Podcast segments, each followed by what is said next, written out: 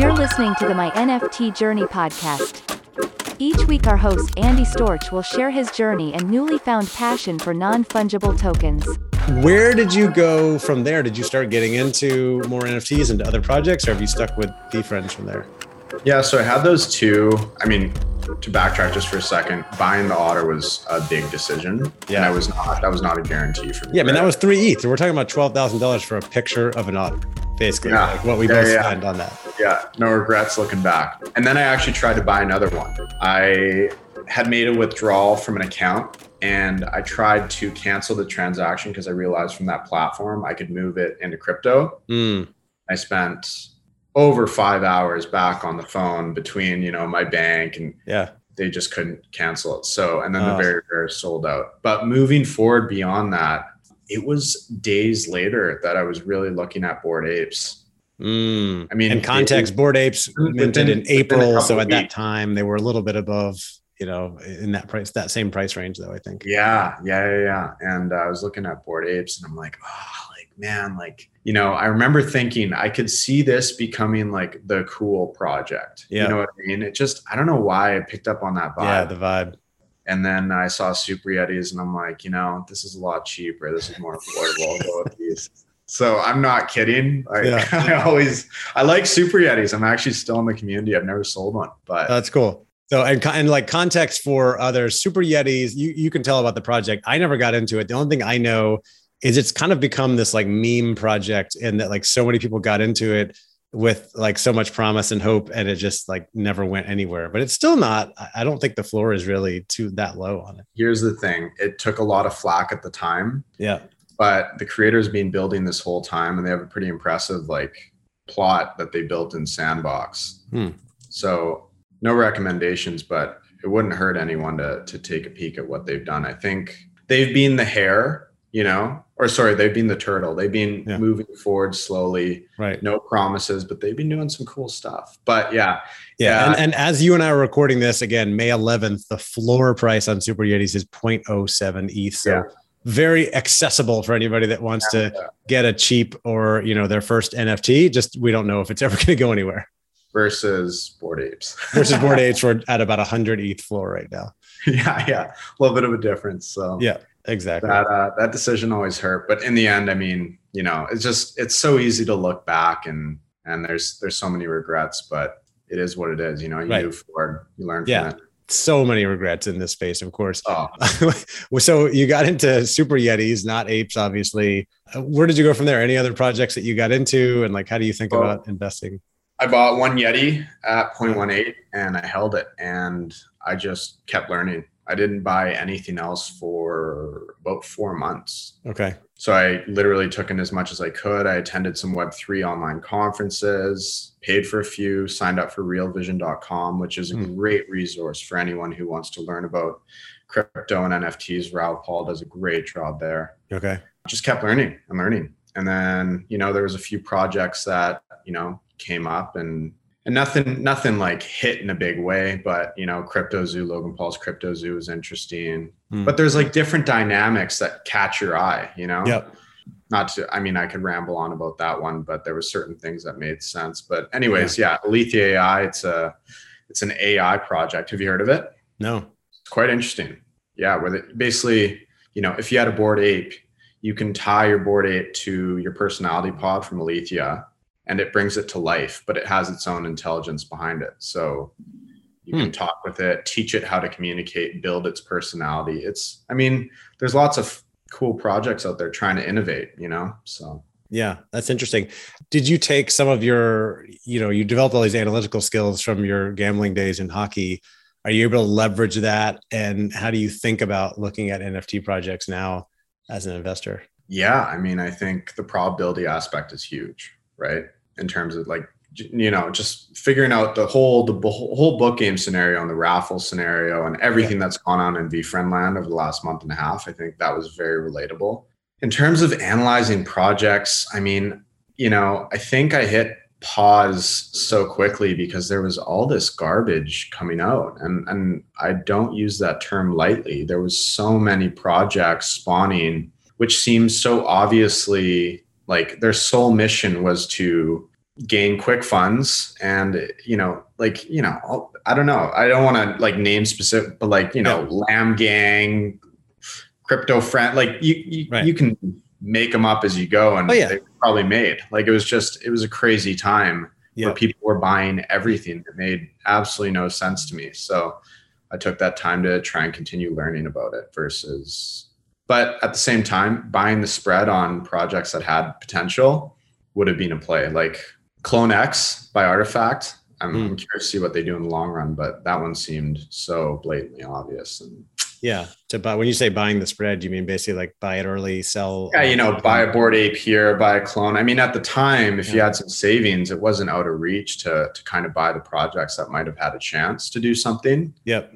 If you had just done that, I mean, people would have done really well, right? Yeah, you you'd be in really good shape. At the same time, like you said, there's a lot of like cash grabs and projects launching that clearly like they're just trying to make some money and you don't know if they're really going to go anywhere long term. There's also a lot of projects out there that, that are popular that you know make you kind of scratch your head. Like, what do you think about the some of the overpriced? You know, I know you put that in. We were talking before that you see a lot of overpriced stuff out there. Well, I think a lot of people in the space, which actually has me slightly concerned. I mean, we've all already seen a somewhat of a correction and a pretty hard downturn yeah. in the market, right? You know, yep.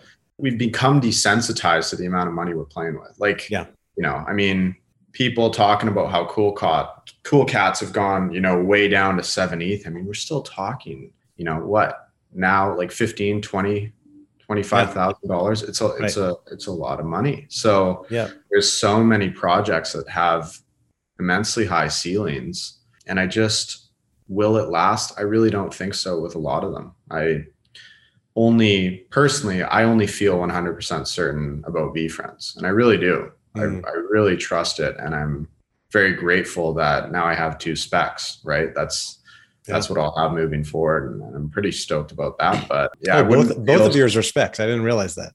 So I I made uh made some significant moves over the past month, and okay. I ended up yeah, it's I mean that's a whole that's a whole thing there. I'm happy to share. But came in with a Corona and the Otter. Yeah. And then I took some loans. I ended up buying a, a spec, a bubblegum spec. Okay. Swapped it with someone for the diamond hustling hamster. And as I mentioned before, I wanted the hamster going in. So yeah. I'm I'm going to be holding the diamond hamster and the, the gold otter for a very long time. Nice. Okay. And you kept the core. So you have three. I de- I defaulted on the core. You yeah, defaulted on the core. What do you core. mean? So I took a 9 ETH loan against it. Oh, okay. About 32 days ago. Yeah. And I was going to be in tough to come up with the liquidity for it. I kind of transitioned my plan from what I had originally thought I was going to do. Yeah. To having, you know, I have right now I have 54 book game tokens and I'm going to have entries for the Red Devil. So I'm, I'm going up for it pretty heavy, right? And I yeah. didn't want to withdraw a lot of that liquidity to pay back the core and I owed 9.28 on it. Yeah. So I kind of let it go, knowing that I'll have those two specs. So interesting. Tell me about this. I don't know anything about taking loans against an NFT. So you took a nine ETH loan against the, the core VeeFriend that you had. Now the floor on VeeFriends is below nine now. So if you default on that, is there any more like consequences for you, or are you just like, oh, I'm letting this go below the floor? Exactly. So NFTFI, it's like uh, just a completely, you know, open market between borrowers and lenders. So, as a lender or as a borrower, I could agree to a 200% loan APR over any given time if I were to so choose. Right? There's yeah. no, I mean, we're, we're there's not much regulation with it, right? Yeah. For better or worse, right. I'm a big fan of it. I yeah. think an open market is the best way to find what people are willing to do with one another. Right. As long as no one's forcing your hand, I personally don't see a problem. Right. But yeah, so you can take collateralized loans on your on your NFTs, and it's it's actually very useful. So I took two loans, one against the Otter for 15 and one against the Skunk for nine.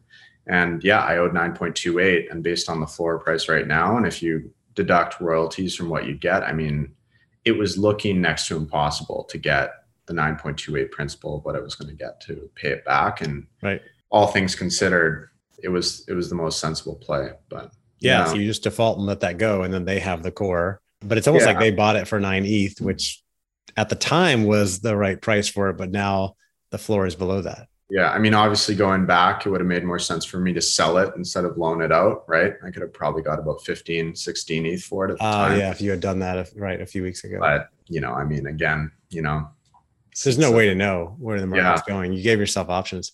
That's so Yeah. interesting. Okay, I didn't realize that was an option. All right, so you can now you can take Yeah. loans against NFTs, and then you can choose whether you're going to hold on to that default, whatever. Yeah. This is fantastic. All right, so we got to wrap this up. But Chris, you and I are meeting up in a couple weeks at VeeCon. This will be airing after VeeCon. We'll be doing a, a recap episode of that as well. What are you most looking forward to at VeeCon? I think I'm looking most forward to meeting the people that I've, you know, talked to over Discord and whatnot for, I mean, up to, you know, closing in on a year now, right? Yep. Yeah. It's going to be fun to put a face to these, you know, these messages and, and meet the people. And I mean, the events are going to be awesome. There's some cool sponsors. I have no doubt that, I mean, Gary's going to be up and beyond to, to make Yep. the first on a special experience, right? There, they will be setting the, the precedent for, for all of them to come, right? Yeah. So, It's going to be Yeah. amazing. All right. One bold prediction about something that's going to happen at VeeCon, knowing that this is going to air after the fact. oh, that's tough. That's tough. I'm trying to, I'm trying to think. Gotta be bold. What's something Gary's going to announce? Something somebody's going to do? There will be okay. I think this is somewhat bold. I think he'll announce a partnership with a professional sports team with one of the Hmm. characters. Oh, interesting. Okay, that'd be cool. All right. Yeah. My my hunch it, it'll be something with the Vikings. Yeah. But there's a few care. I mean, I you know I could see it. I can within a couple of years I could see a VeeFriends. You know whether it's a protective panther Yeah. or a, a devil on the New Jersey. Like Yeah. I could see I see a VeeFriends logo on a on a hockey or football helmet for sure. Okay. All right. And we already know that the competitive cloud is the face of the pickleball team that he bought. So There, there you go. there you go. It's already on a professional sports team. Chris, this has been great. Thank you so much for joining me. It's awesome. For anybody that wants to reach out to you and get in touch, follow you, where's the best place for them to go? Ooh, you know, Instagram, Hartley Romero, and then uh, you know my Twitter is Chartsy. So you know, Chartsy. either, either or, yeah. Got it. All right. Thanks, Chris. Good talking to you. Thanks, Andy. See you soon.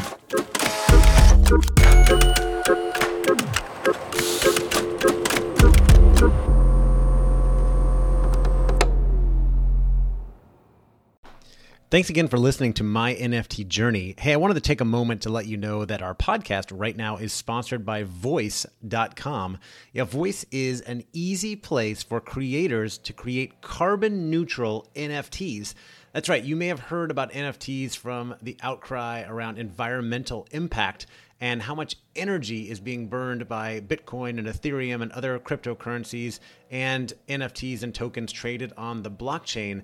Well, Voice is 65,000 times more energy efficient than Bitcoin and 17,000 times more energy efficient than Ethereum. So if you're looking to create some NFTs very easily or buy some NFTs, especially low cost NFTs, very easily with US dollars and without burning lots of energy or impacting the environment, then check out voice.com. I am working on creating my own collection of NFTs on Voice, and I've found so far that it's extremely easy. All you need is the right graphic, the right strategy, or what you want to create, decide what you want to give to people when they buy the NFTs, and then go set it up. It only takes a few minutes. So go check it out, voice.com, and let me know what you think.